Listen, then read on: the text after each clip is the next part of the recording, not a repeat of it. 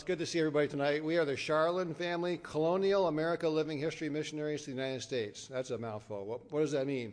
Well, basically, we go around the country dressed in period costume, and I preach about America's Christian foundations, and we'll t- share more about that with you tonight. But just by way of introduction, my name is Dan Charlin. This is my lovely wife, Jennifer, and our three sons, Joseph, Jeremy, and Ethan. And in September of 2013, three years ago this month, God called us out from Vermont, the most spiritually dark state in the nation. And like Vermont, America needs a third great awakening. So we invite American Christians to give themselves fully to Christ, and we invite the lost to come to Christ for salvation. To date, we've ministered in scores of churches all over the country. We've seen over 600 professions of faith. Many thousands of Christians have been challenged to dedicate their lives, their fortunes, and their sacred honor to the cause of Christ in America and beyond. Ours is a faith based ministry. What does that mean? Well, we never went on deputation. God called us to step out on faith with no monthly support, and that's how we've been living for three years. And we live in a fifth wheel full time, and uh, it's really neat. We stepped out with no monthly support, and uh, although we have a little bit, churches have just volunteered and some individuals, we're still 90% completely by faith. So pray for us. And uh, when we started three years ago, I quit my secular job, resigned from the interim pastorate I held for a year and a half, and we sold our house in four days. And uh, if we had time, we'd give you our faith testimony about how God has met our needs miraculously for the last three years. If you've ever heard of, of George Mueller, anybody ever heard of George Mueller? Well, our family has an experience just like George Mueller's these last three years. It's pretty remarkable what God will do. Where our primary ministry objective is to see souls saved and Christians give themselves fully to Christ. We do this through the Faith of Our Founding Fathers presentation, which we'll be doing tonight. We also have several other living history presentations where we share about life in the 18th century and, and add some uh, important spiritual truths from God's Word. We're also missionaries with Amazing Grace Mission. It's a soul winning ministry. They set up booths in, in fairs and lead people to Christ. And we also have a stewardship ministry that encourages 21st century Christians to live like first century Christians in, in terms of stewardship. So that's a little bit about us. Now, our message tonight, excuse me, faith of our founding fathers. From its beginning, America was a Christian nation. Many people dispute that fact today, but the historical record is clear. It's a record we'll examine together today. We'll also see why America is no longer a Christian nation and what we can do to turn things around. We need to bring a third great awakening to America. Our enemy, the devil, is a roaring lion, walketh about seeking whom he may devour. And he's been hard at work to destroy America since our nation's founding because we have such a rich Christian heritage. We want to help you to understand that Christian heritage tonight as well as to help you to engage in the battle that's raging, to equip you in the spiritual warfare we're commanded to be fighting as Christians. So tonight we'll focus on three main concepts. We'll look at America's Christian foundations, why America's in danger, and how to see revival in the 21st century. And because we're an 18th century ministry, tonight's message is three hours long. Actually, it's close to an hour, but I figured if I hit the three hour and then compared it with the one hour, it wouldn't be so hard to, hard to swallow there. So. Uh, but I, I, trust you'll be blessed and, and challenged. Let's pray. Our gracious Lord God and Heavenly Father, as we approach your throne of grace, we ask you to forgive us our sins. We thank you for your love, mercy, and your grace. Father, thank you for this opportunity to share your word. Help me to be empty of self in your spirit. Lord, I pray would fill me and guide me. I pray for everyone present tonight, Lord, that their hearts and minds will be open to the message you have. Each person here tonight, Lord, is here by your, uh, uh, your sovereign desire, your will. And I pray that souls would be saved, if there's any here who are lost, and that Christians would be yielded fully to Christ, that we might see a third great awakening in this nation. Father, I ask these things in Jesus' name. Amen. Okay, well, looking at America's Christian foundations, we'll start with the colonial America in general. The first settlers on the East Coast, where America began, came from England. So we'll look at our English heritage. Most of the Protestant Christians that came to America were greatly influenced by a man named John Calvin. So it's important we understand some of their beliefs so we can place our founding fathers in the proper historical cultural context. Now, as Baptists, we don't agree with everything Calvin taught, but many of his teachings did have a positive influence which shaped the origins of America, including the total depravity of human nature. In other words, man is a sinner and apart from Christ, unable to please God. Also, the priesthood of all believers no intermediaries are necessary. Christ alone is sufficient. Remember, the Protestants had broken away from Catholicism where they had priests and bishops and popes and dead saints and Mary, all, all manner of people interceding. But the Bible is clear there is one God and one mediator between God and man, the man Christ Jesus. Amen? Also, there was an emphasis on biblical law and also limited government. While governments are ordained of God, they're also limited in, their, limited in their authority by God, something that our government today seems to have forgotten. Also, the local church government, Calvinists embraced primarily the congregational form of church government. I mentioned the emphasis on biblical law, and this is important because of the English common law, which was based largely on the Bible. Now, much of what I'm going to be sharing with you today used to be taught in public schools. But there's been a systematic removal of this information, so it's amazing how many Christians today don't know what used to be basic elementary and middle school information. And it's critical that we know this stuff. Going back to the English common law. Now, now the English common law started in early England. Uh, in essence, because of the, uh, the Middle Ages, the fall of the Roman Empire, there was a lot of isolation in the towns and villages. So if there was a problem, uh, the people, if there was a conflict, they would go to the village priest and ask for his uh, advice. And he, fortunately, they were still reading the Bible back then.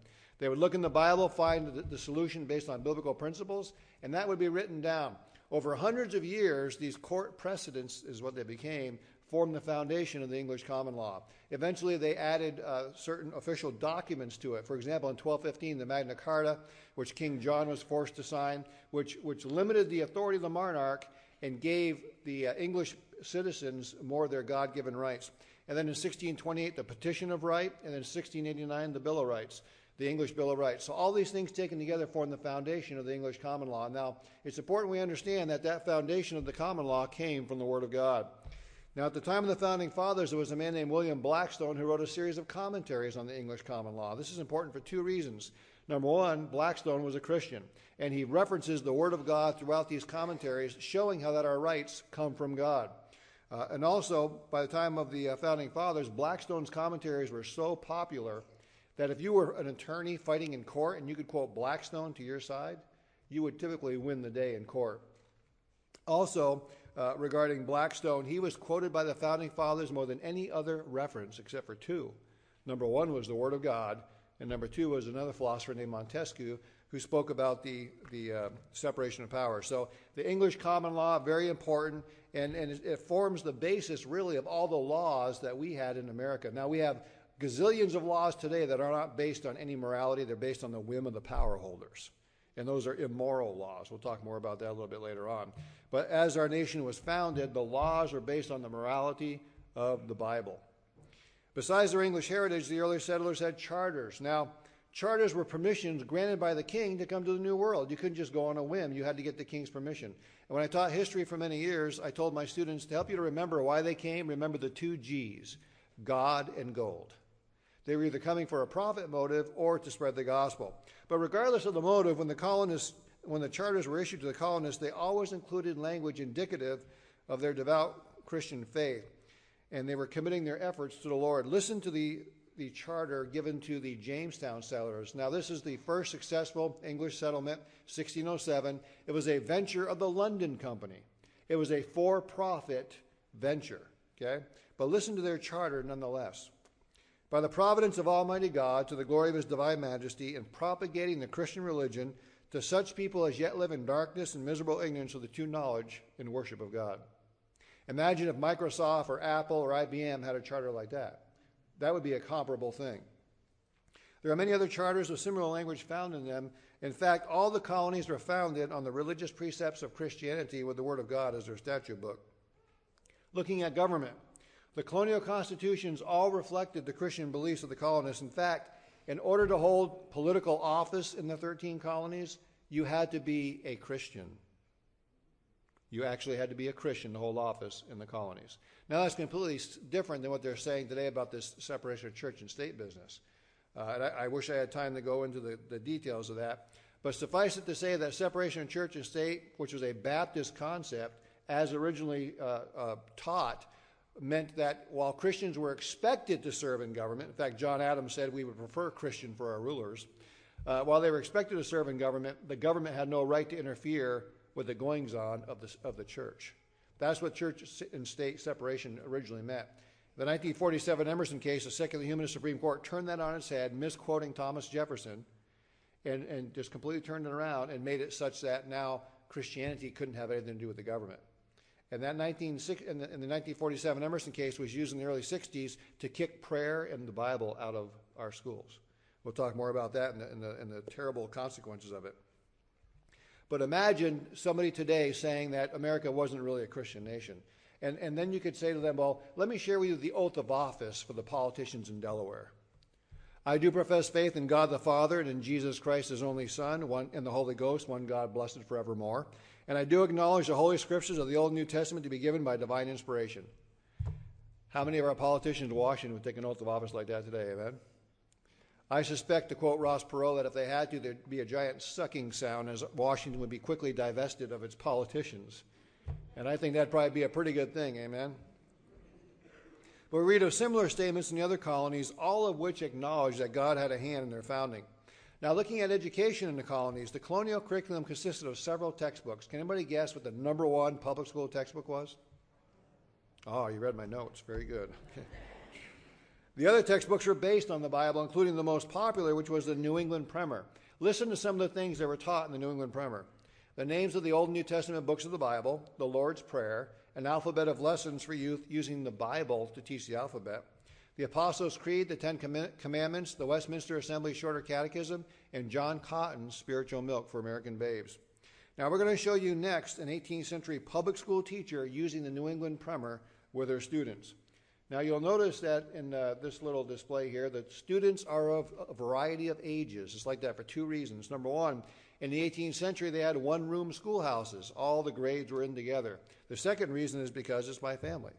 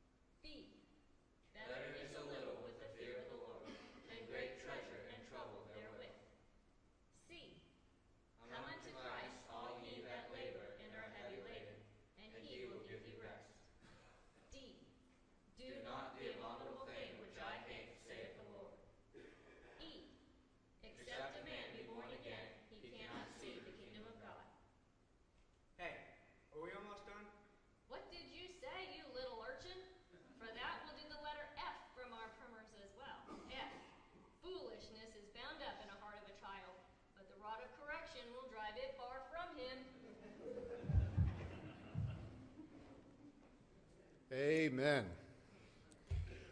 Now, if you want to know what, what went wrong with public education in America, when we left off that type of curriculum, when the Supreme Court kid got out of schools 50 years ago, 50 years ago, by the way, if you're not old enough to remember this, watch the Andy Griffith Show. You get an idea what uh, public schools were like. The big problems in public education as far as discipline 50 years ago included running in the halls and maybe talking in the back of the classroom. Today in public schools, we witness sexual assault, rape, murder, mass murder, stealing, bullying, all manner of wickedness in our public education system. Why? Because when you remove the Prince of Peace from the classroom, he is replaced with the Prince of Darkness. And we now have an education system filled with secular humanism, evolutionism, and all manner of wickedness in, in the instruction. And they're not teaching morality anymore, so the kids are left to decide for themselves what they think is right or wrong. We'll talk more about that in a little while. Now, looking at the law in the colonies, we already mentioned that the Bible and English common law formed the foundation of colonial America's laws. This is reflected in the specific laws they had. Let's look at a couple. First of all, the Sabbath laws. Now, I can remember as a little boy, tiny, tiny guy in the 1970s, that stores were still closed on Sundays. Anybody remember that? Uh, we call in New England we call those the blue laws, and those are actually a remnant of these colonial Sabbath laws. So, what was the punishment for violating these Sabbath laws in the colonies? Well, punishments range from losing provisions for a week to a public whipping to the death penalty. Blasphemy laws. Punishments range from fines and imprisonment to the death penalty. So these laws show that the colonists took Christianity and the Bible very seriously. Now, looking at religion, all the colonies had, to some extent or other, Christian charters, constitutions, requirements that only Christians hold office. Over time, the common beliefs, Christian beliefs they all shared, resulted in a unity among the colonies. Now, if you study colonial American history, you'll see that the 13 colonies were like 13 distinct, separate countries almost. There was often conflict. Uh, but decades before the first shot was fired at Lexington and Concord, you had a group of men in the pulpits of America, we call them the Black Robe Regiment or the Black Robe Brigade, who, preaching from God's word, preached against political tyranny. They, they, they preached against tyranny in government, and they promoted government God's way. And by, by all these preachers doing this, they helped bring a unity in the colonies. So by the time of the Revolutionary War, we were one nation under God. And that made the revolution possible. In colonial America, virtually all the people were Christians, if not in terms of their personal salvation, then in terms of their habits, their customs, and so forth. 20th century theologian Francis Schaeffer referred to this as the Christian consensus. In other words, even those who were not truly born again, at least in public, they acted like it. And I would argue, as you study American history, that we had this Christian consensus all the way up until the early 1960s. And then when our government started systematically removing God from our institutions, that's when everything went south fairly rapidly. There was a time when you could go to school, uh, you were going to go deer hunting after school, so you'd leave your, your loaded 30 30 rifle in the gun rack of the window of your truck with the door unlocked. Nowadays, if a kid eats a Pop Tart and makes it in the shape of a gun, they suspend him from school. Uh, amazing. We're going to talk about how we got from one point to the other, but that's the contrast. So, under America's Christian foundations, we looked at colonial America. Now we'll look at the founding fathers. Generally, those who contributed to our nation's foundational documents are considered founding fathers. When we think, we think of the Declaration of Independence, the Articles of Confederation, the Constitution, the Bill of Rights, and the Northwest Ordinance of 1787. The latter of which, by the way, mandated by law that schools would be established for the teaching of the Christian religion. Okay? But before we get on to more serious stuff, it's time for a few founding father jokes with Jeremy and his colonial gray squirrel. Now, if you were almost 200 years old, you'd have some gray hairs as well.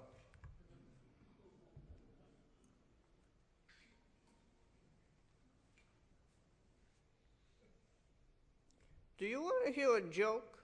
Okay, sure. What did King George think of the colonists? I don't know what. They were revolting. What's the difference between George Washington and a duck? Hmm. I'm not sure what. One had a bill on his face, the other had his face on a bill. What was the colonists' favorite kind of tea? I don't know what. Liberty.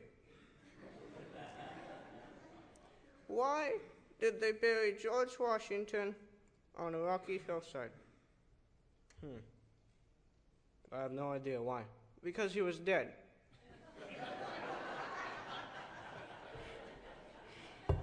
Thank you, Jeremy. now, looking at the men behind the Declaration of Independence, upwards of 90% of the signers of the Declaration of Independence belonged to a Christian denomination at a time when those denominations still taught salvation by grace through faith in Christ alone. Looking at the men behind the Constitution, in all, there were 55 delegates at one time or another to the Constitutional Convention, and of those 55 delegates, nearly 100% subscribed to the belief that Jesus Christ is the Savior of mankind. Now, we're going to look at some quotes from the founding fathers themselves. The first is John Adams. Now, John Adams was a signer of the Declaration of Independence, a judge, a diplomat, of course, uh, the second president of the United States, and one of two signers of the Bill of Rights. Listen to this quote from our second president. The general principles on which the fathers achieved independence were the general principles of Christianity. I will avow that I then believed and now believe that those general principles were as eternal and immutable as the existence and attributes of God. Thank you, Joseph. So, a clear uh, presentation from our second president that America was founded on the, on, the, on the principles of Christianity. Now, looking at John Dickinson. John Dickinson was the signer of the Constitution, governor of Delaware, governor of Pennsylvania, and a general during the Revolutionary War. Listen to this very important quote from John Dickinson. Governments could not give the righteous sense of happiness. We claim them from a higher source, from the King of Kings and the Lord of all the earth. Very good, Jeremy. Okay, so listen, one of our founding fathers saying very explicitly that our rights don't come from government, our rights come from Jesus Christ. Can you imagine our president, the, one we have now, saying that today? I seem to have invoked some laughter there for some reason. Now, there are scores of such quotes in the Founding Fathers. We could literally spend hours on this. Uh, unfortunately, we don't have the time. Under America's Christian foundations, we looked at the, the uh, colonial America, the Founding Fathers. Now we'll look at the Constitution. Christian principles greatly influenced the Constitution in many ways. And when we consider the theological beliefs held by the founders, it's not surprising. Looking at the separation of powers, this is based from Jeremiah 17:9. The heart is deceitful above all things and desperately wicked. Who can know it? Does that verse sound like we can trust anyone to rule over us? Absolutely not. Now, the founders' desire to separate and check government power was rooted in the principle of Jeremiah 17:9, as David Barton, modern Christian historian, says. This verse encapsulated a prominent theological teaching among Puritans, Calvinists, and most other Christian movements and denominations. It was ingenious of our founding fathers to come up with the, with the uh, uh, three branches of government. Why? Because they believed in the biblical concept that man is a sinner. And as a sinner, he would crave power. And that's what the problem was, wasn't it? They had just broken away from a tyrant, King George III, who was, who was uh, read the Declaration of Independence, all the list of 57 rights that were violated by the King of England. So they were very much concerned with this. So, so their solution was ingenious. They actually used the sin nature of man to help protect their rights. How? Well, we have an executive branch, a legislative branch, and a judicial branch. Now, because of the separation, co equal branches, if any one branch began to usurp the power of the others, those in the other branches who would be jealous of their own power would step up and say, No, no, no, you can't do that. That belongs to us. Pretty ingenious when you think about it. And it worked pretty good until about eight years ago. Now we have an executive who thinks he's a monarch, a legislative branch who are just cowardly and not willing to stand up to their responsibilities, and a judicial branch that thinks it's another uh, uh, legislative branch. So we have immoral men in government today who will not stick to the Constitution. And so we have all manner of, of issues with that. So in America's Christian foundations, we looked at colonial America, the founding fathers, and the, and the Constitution. So what was the result of these Christian foundations of America? We had a Christian nation blessed by God. Liberty in Christ led to great productivity. You realize in less than 50 years, the United States surpassed Great Britain as the industrial giant of the world? That was unheard of in history progressively higher standards of living. Even the poorest Americans, even from the beginning, have been far better off than the poor around the world throughout history. Tremendous opportunity for every individual. Several of our uh, presidents were born in poverty. World power status in record time, and the most important of all, great contributions to world missions. Do you know the United States has done more to spread the gospel of Jesus Christ than any other nation on the planet? Utterly amazing. So we've completed our first concept America's Christian foundations, and please understand we haven't scratched the surface. Some of these concepts I could literally teach a college level semester class on. Now, in the foyer, we have our table set up, and we have a little glass jar with a, uh, some sign up sheets. Uh, put your name, email address, and the church name on that, fold that up, put it in the glass jar. What we'll do is we'll, we'll add you to our email newsletter. Every month, first week of the month, we send out our newsletter sharing about what God's been doing through our work. And also, we take information from these messages with with references, and we put those in the newsletter. So you can build a mini library with documentation to share with lost family and friends. So please be, be sure to do that afterwards. And take one of our prayer cards, please, and pray for us. And my wife has some potholders out there if you're interested in that. Now, on to our second concept why America is in danger today. John Adams said, Our Constitution was made only for a moral and religious people. It is wholly inadequate for the government of any other. In other words, when most Christian, well, most Americans were Christian, or at least they were living like Christians in the, in the culture we had, then the liberty we had in Christ led to that, that list of things I just shared with you the great productivity and, all, and so on, uh, uh, uh incredible amounts of opportunity. But when America turned its back on God, on Christ, then that liberty became license to sin. So what happened is actually pretty remarkable. You see, our adversary, the devil, actually used God's blessings of liberty and turned it against us. If you have your Bibles, uh, turn to uh, Revelation chapter 3. We're going to look at verses uh, 14 to 20. Revelation chapter 3.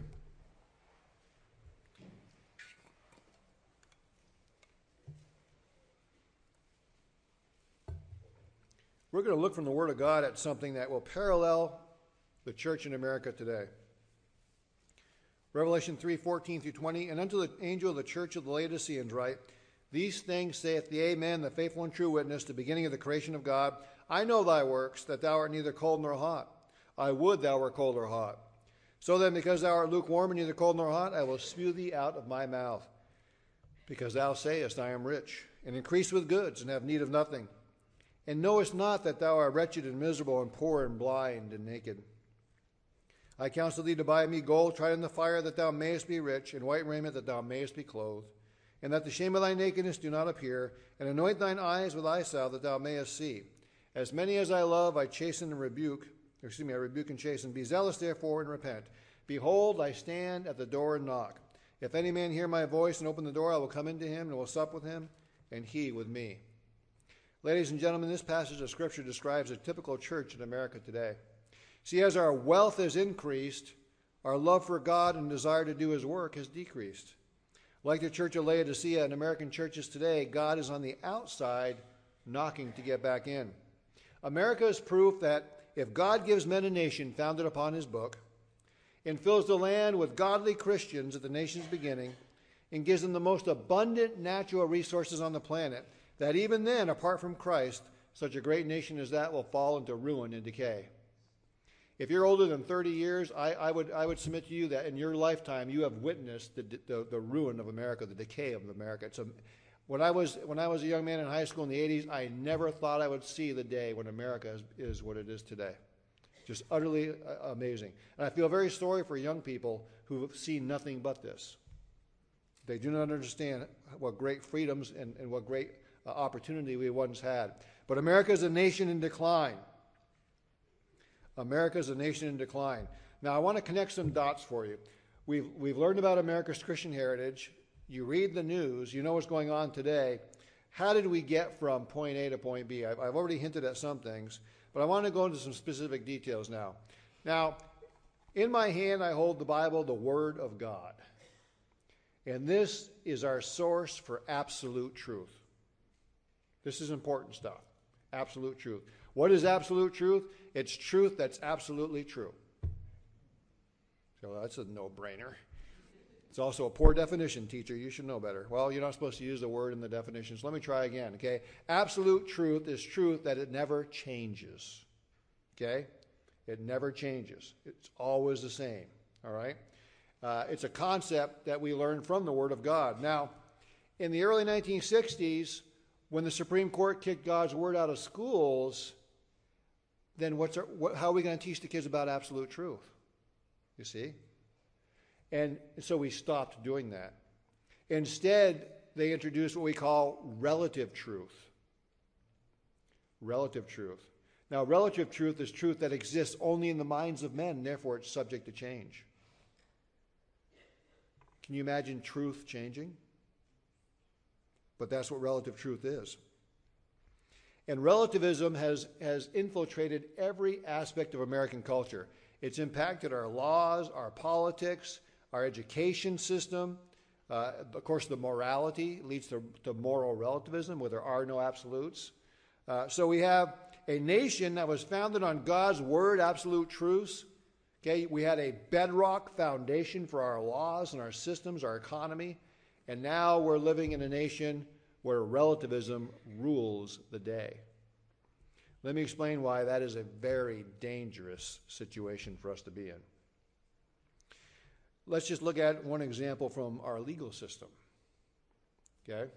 Now, about 15 years ago in California, there was a man named Scott Peterson who murdered his pregnant wife, Laci, and their unborn son, Conner. Anybody remember that? I was a teacher in the Bay Area at that time. Actually, it was local news. Now, to the credit of the state of California, they, they prosecuted Mr. Peterson for a double homicide for killing his wife and unborn child. But at the same time, the state of California was prosecuting Mr. Peterson for a double homicide for murdering his wife and unborn child. They were also advocating and funding abortion. So, wait a minute, California. I got a question for you. Is that entity in the mother's womb a blob of tissue to be discarded at the mother's whim and with the legal assistance of a physician? Or is that entity a human being where if you kill him or her, you've committed murder. Which is it, California? It can't be both, can it? See, those of us who acknowledge absolute truth see the clear contradiction, but those who accept relative truth ignore contradictions because truth, after all, is what we say it is. Early 1960s, early 1960s, okay? Uh, a teenage girl goes up to her unsaved parents, unsaved now, and says, Mom and Dad, I'm, I'm going to move in with my boyfriend. What's the reaction of the unsaved mom and dad? I can't believe this. By the mid 1970s, the IRS had codified fornication in the legal system. In the 1980s, when I was in high school, homosexuality was something that the guys joked about, picked on each other, called each other's names. It was, it was, it was something to be mocked. By the late 90s, homosexuality was the in thing. In the 1990s, if you mentioned gay marriage to somebody, they would have scratched their head and said, What are you talking about? But today, gay marriage is the law of the land. What changed, ladies and gentlemen? Did God's word, did absolute truth change? Or did the culture embrace relativism and invent their own truth? This is a very, very dangerous thing. In fact, relativism underpins some of the most heinous philosophies known to man. Communism is born from relativism. Nazism was born from relativism. And by the way, evolution and all these other secular ideas feed right in with that because with relativism, you don't need God. We are the final arbiters of truth. And therefore, whatever we say is true becomes truth. The culture, the society decides. You know, Hermann Goring, Hitler's Luftwaffe commander, made this statement If the Fuhrer declares that two times two is five, then two times two is five. What else did the Fuhrer declare? That the Jews were not really human beings? Christians and Jews rounded up, killed upwards of 12 million. Communism, philosophy that says the collective is what matters, the group, individuals don't matter. You know, individuals matter to God. Do you know individualism is a concept from God's word, absolute truth, and collectivism is a concept straight from the pits of hell? Collectivism says you as an individual don't matter. In fact, you're, disp- you're, you're, you're disposable. We don't need you. The group is all that matters. So when you work hard and earn your money, we're going to take it, the elites who run society, we're going to take your money and redistribute it as we see fit. Communism, the government owns everything. Socialism is a little less evil, nearly as bad. They'll let you have some things. But by and large, it's a collective. Everything is owed to the collective. Obamacare, ring a bell? Our economy is a Marxist co- economy. Communism and socialism come from Marxism, Karl Marx, 19th century, another ism. And these philosophies have infiltrated American economics to the point now where government regulation and taxation are so intense, just go try to start a business. And, and my, my response to you would be good luck with that. What are we getting at? Communism, which was, which is born from relativism, stay with me now. Over 100 million people were murdered by communist governments in the 20th century.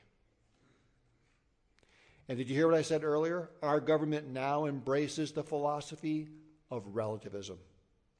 And we already see inroads of socialism and communism in our society. We already see secular humanism ruling the schools. We see evolution being taught and God's word being ridiculed. Everywhere we turn, Satan is attacked on these fronts. And so we're left with an America that is riddled with holes and ready to crumble at any time. And let me just say this if we as American Christians do not turn things around in this nation, the path we are on leads to the same path it did in the early mid 20th century concentration camps and mass murder. See, I, that's, that's crazy. I don't believe that. Study your word, study the Word of God, and study history. I challenge you to prove me wrong. If we don't get this nation back on God's Word and away from relativism, we are destined for the same course. It's basic logic, ladies and gentlemen. If A, then B. It's a causal relationship. Now, we see people looking to politics and so many things. Let me tell you something. There's only one answer for America. We're going to talk about that next. So we looked at America's Christian foundations, why America's in danger now, how to see revival in 21st century America.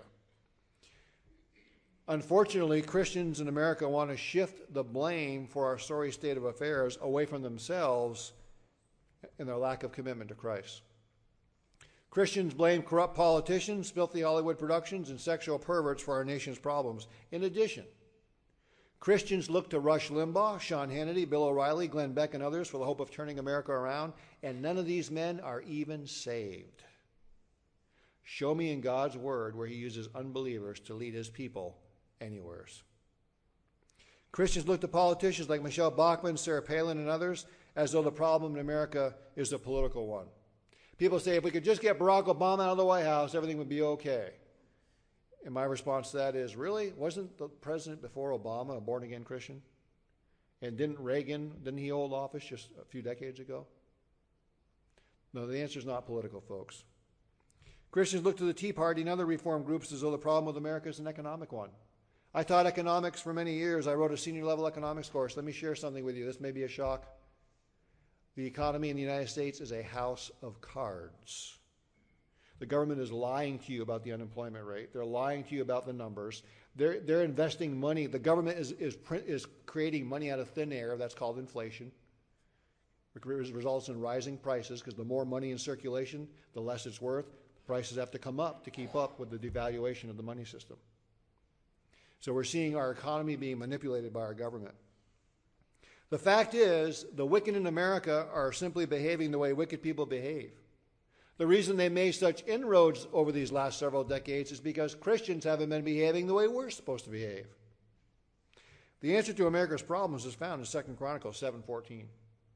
The word of God says, "If my people, which are called by my name, shall humble themselves and pray and seek my face and turn from their wicked ways, then will I hear from heaven, will forgive their sins, will heal their land. See, God did not hold the wicked heathen responsible for the awful state of things in ancient Israel. He held his people accountable for becoming like them. Now, I want to go over with you quickly two key areas where most American Christians have not been faithful to the Lord. Two key areas. Now, let me say before I get into this real quick, we go to, we go to churches all over the United States and see a lot of good people. Uh, and each church has its own little culture, right? What people are supposed to wear and all that kind of stuff. And you know, you could have a church where everyone dresses the way they're supposed to dress. You can have a church where everyone's there every time the doors are open. You can have a church where everyone tithes and everybody gives the missions. Okay, you can have a church with all those good things going on. But let me tell you something. You could do all those things and be lost. What I'm saying is this God is not looking for outward expressions so much as He's looking for a heart attitude. Is your, let me ask you a question. Is your heart fully yielded to Jesus Christ tonight? If the Lord said to you, I want you to sell your house and go to the mission field, would you go? Yes, sir. If God told you give thousands of dollars to this missions project the church is working on, would you say, Yes, sir? Is there any area in your life where you are not yielded to God? See, God is looking for yielded hearts so that He can empower you and live the Christian life through you rather than looking for robots who are just going to go jumping through the hoops. As I said, a lost person can do that. God is looking for obedient, yielded hearts. And one of the reasons churches are so powerless sometimes is because individual Christians are jumping through the hoops. They're, they're, just going through the motions of Christianity, whatever the culture in their church says, just going through the motions, but their heart's are not really yielded to Christ. Without a yielded heart, God can't empower you. And we have Christians without power, so we have churches without power. And so we're not impacting our communities or our nation for Jesus Christ.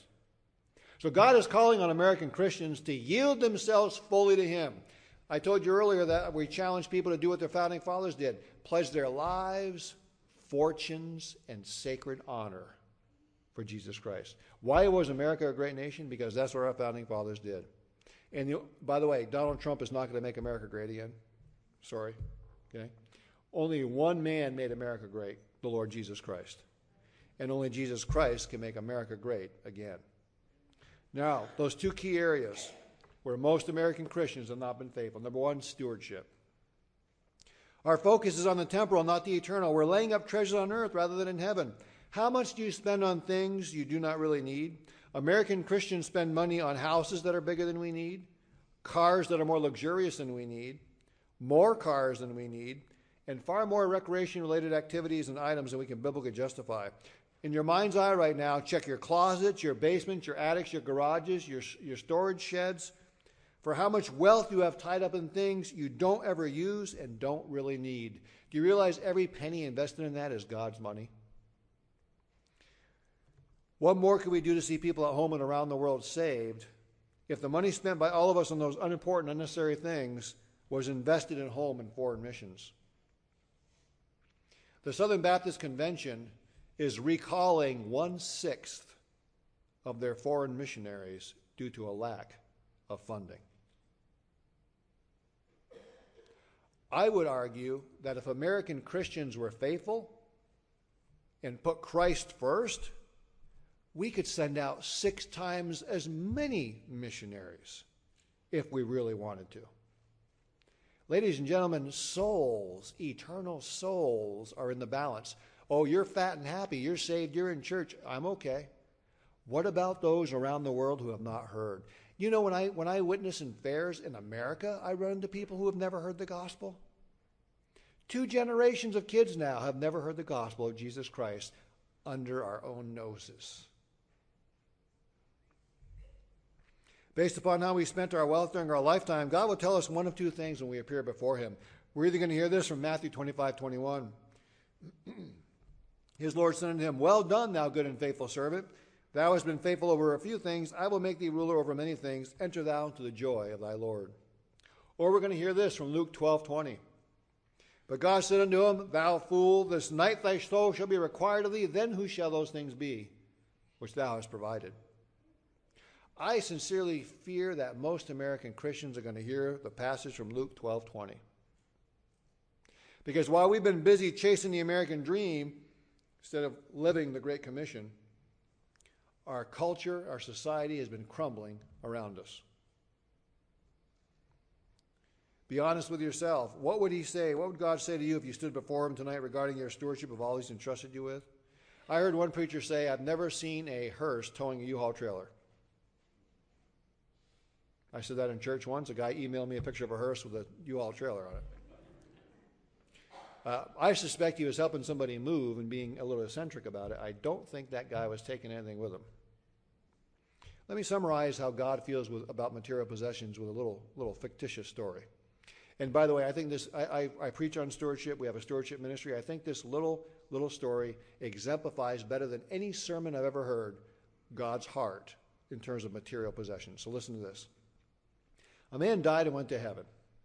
And he was being given a tour of all the beautiful mansions up in heaven. As his tour guide took him around, he was amazed at the splendor and the beauty of these big mansions, beautiful mansions. And at the end of the, at the, end of the tour, they rode up to a little wooden shack. And the tour guide said, the, the tour is over. Here's your mansion for eternity. And he pointed to the little wooden shack. Now, the guy was a bit disappointed, of course.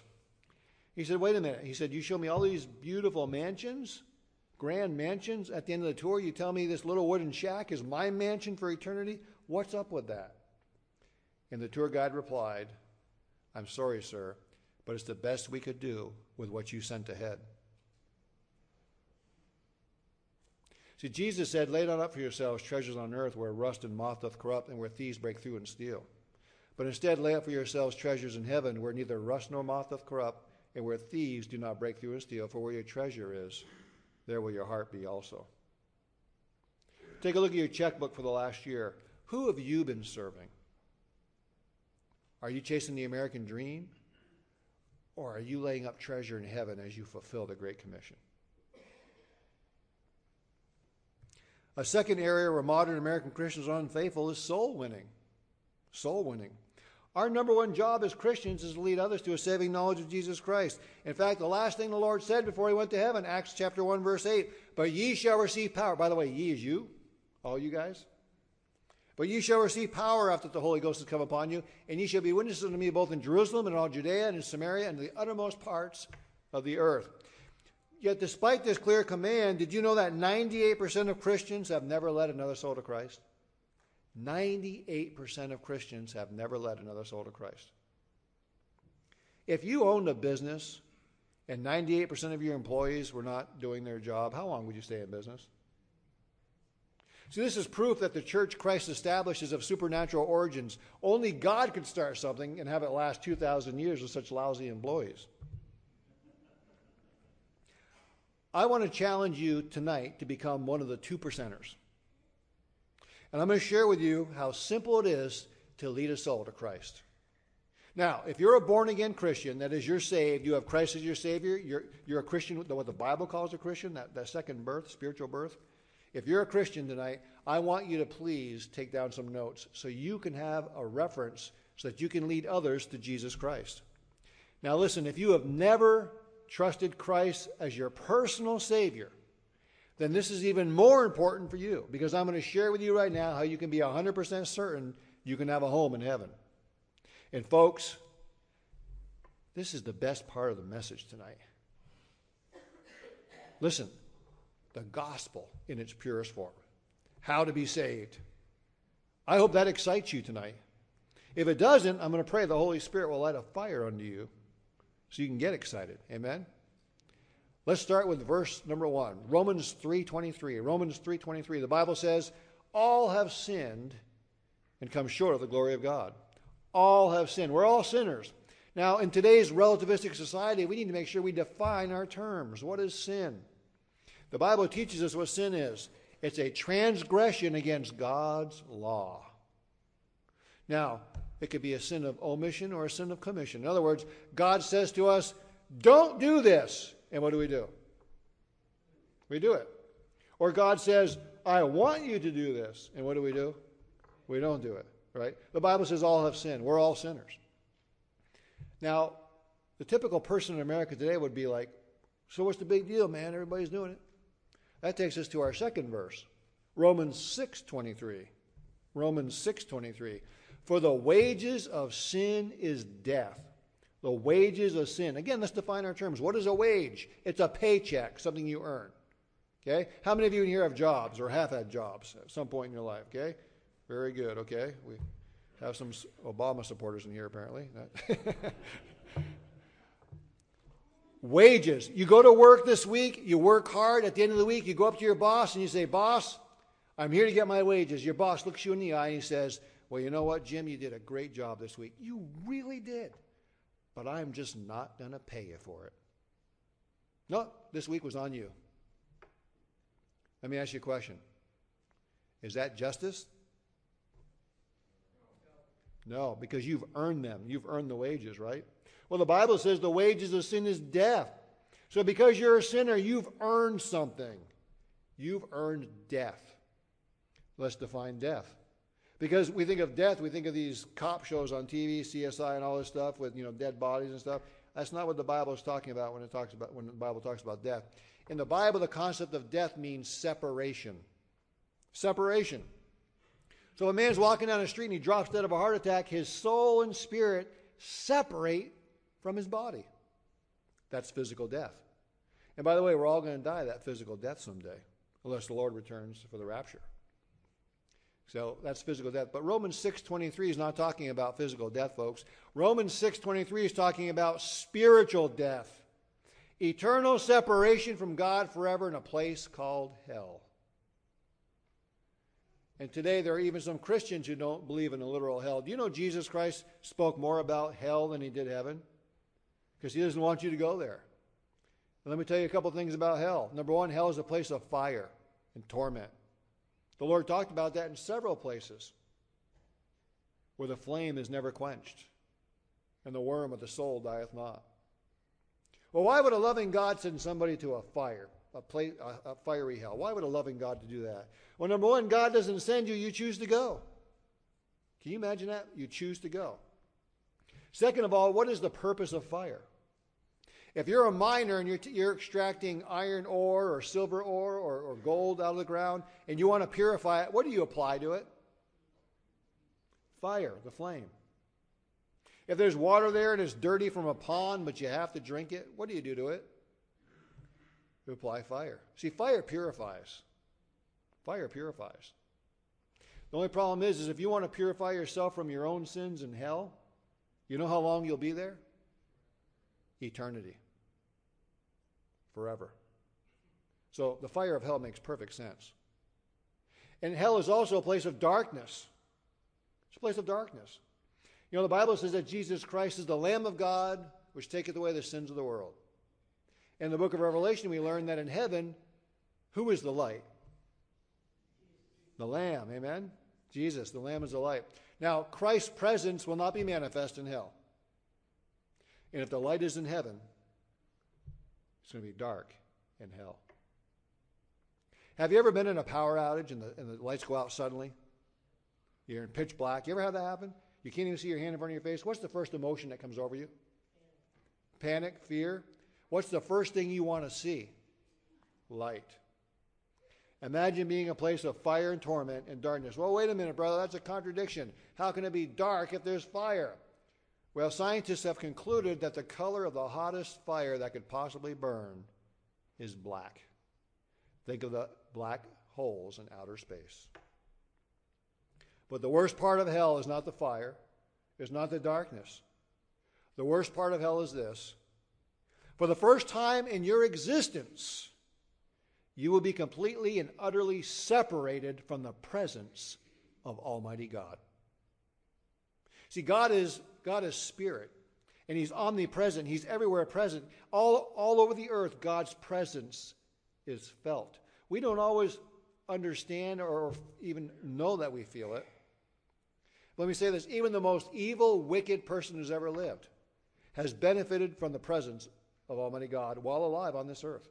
There's a certain peace and security that comes just by being alive in God's presence. But when you die in your sins and go to hell, then you are completely and utterly separated from God's presence. And so, for the first time in your existence, you will feel the absence of God. Imagine the most horrific, sad, dark, miserable day of your life. And that is what hell would be like. In fact, that would seem like paradise compared to hell. Hell is a real place, it's a horrible place, and you do not want to go. And if you're a Christian, you ought to have a burden in your heart so that those you love and even strangers, you do not want them to go there. You know, there was a bridge that was out and you knew it, and there was a car speeding towards that bridge. Would you not stand up in the road and jump up and down and yell, Stop, stop, the bridge is out, don't go, don't go, you'll perish? Yet Christians who claim to believe all the Bible, claim to believe in the hell of the Bible, don't even lift a finger for their lost friends and relatives and neighbors who are perishing and going to hell. And have you been reading the news? It's getting to the point now that you don't know where some nut with a gun in the name of Allah or, or whatever is going to just murder a bunch of people. It happens everywhere now.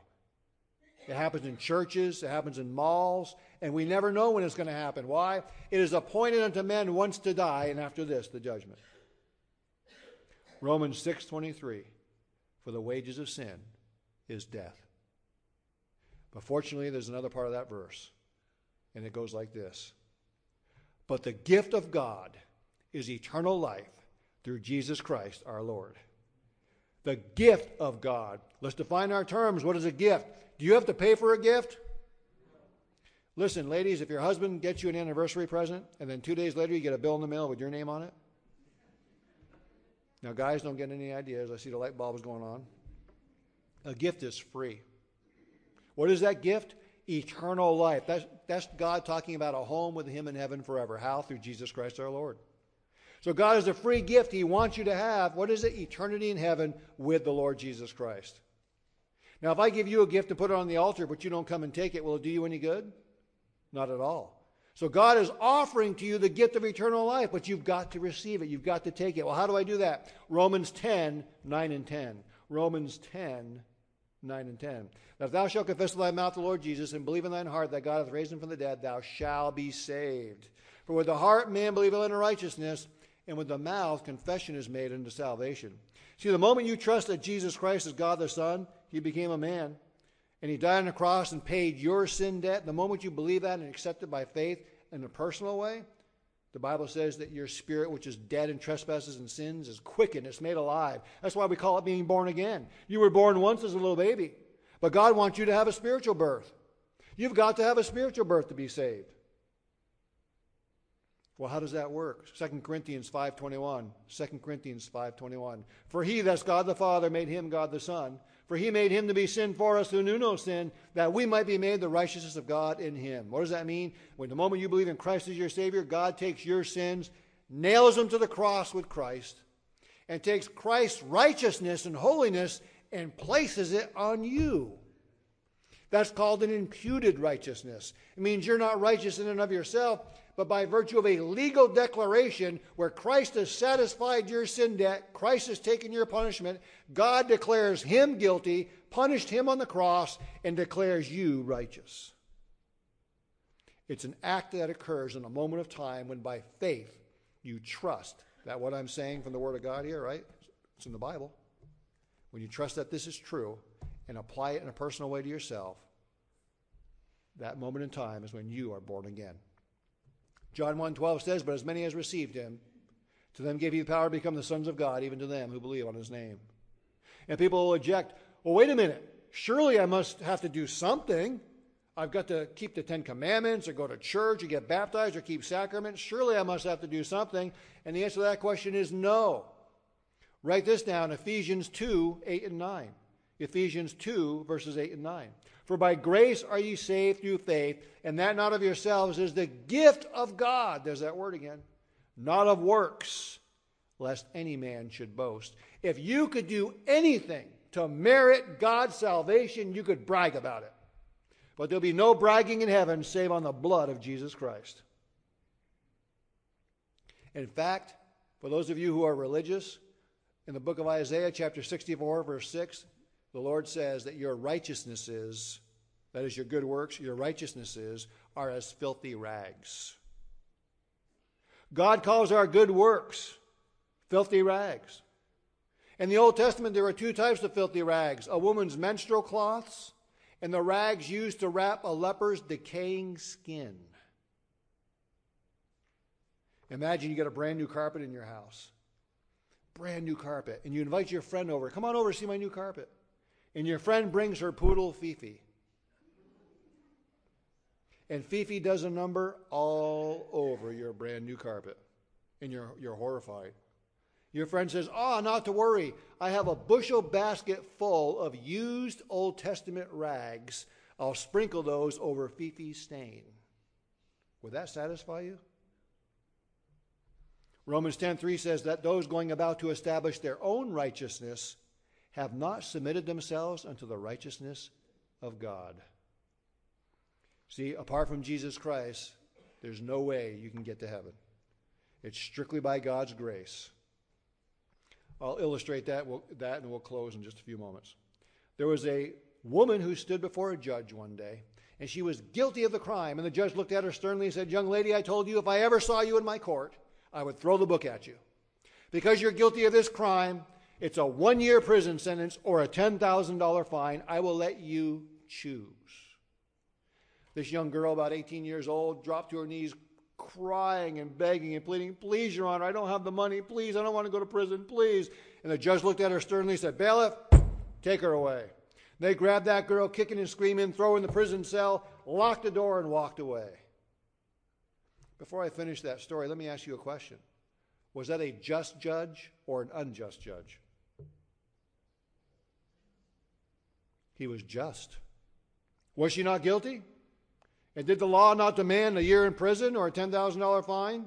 He was a just judge. And let me tell you something, folks. God Almighty is a just and holy God. The Bible says, The soul that sinneth, it shall die. If you die in your sins apart from Jesus Christ, God, the holy God, the just God, will condemn you to hell. Not because he wants to, but because he is a just God. Now back to our story.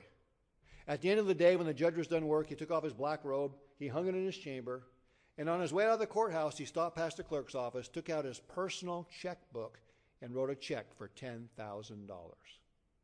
He handed it to the clerk and said, Bring me the girl.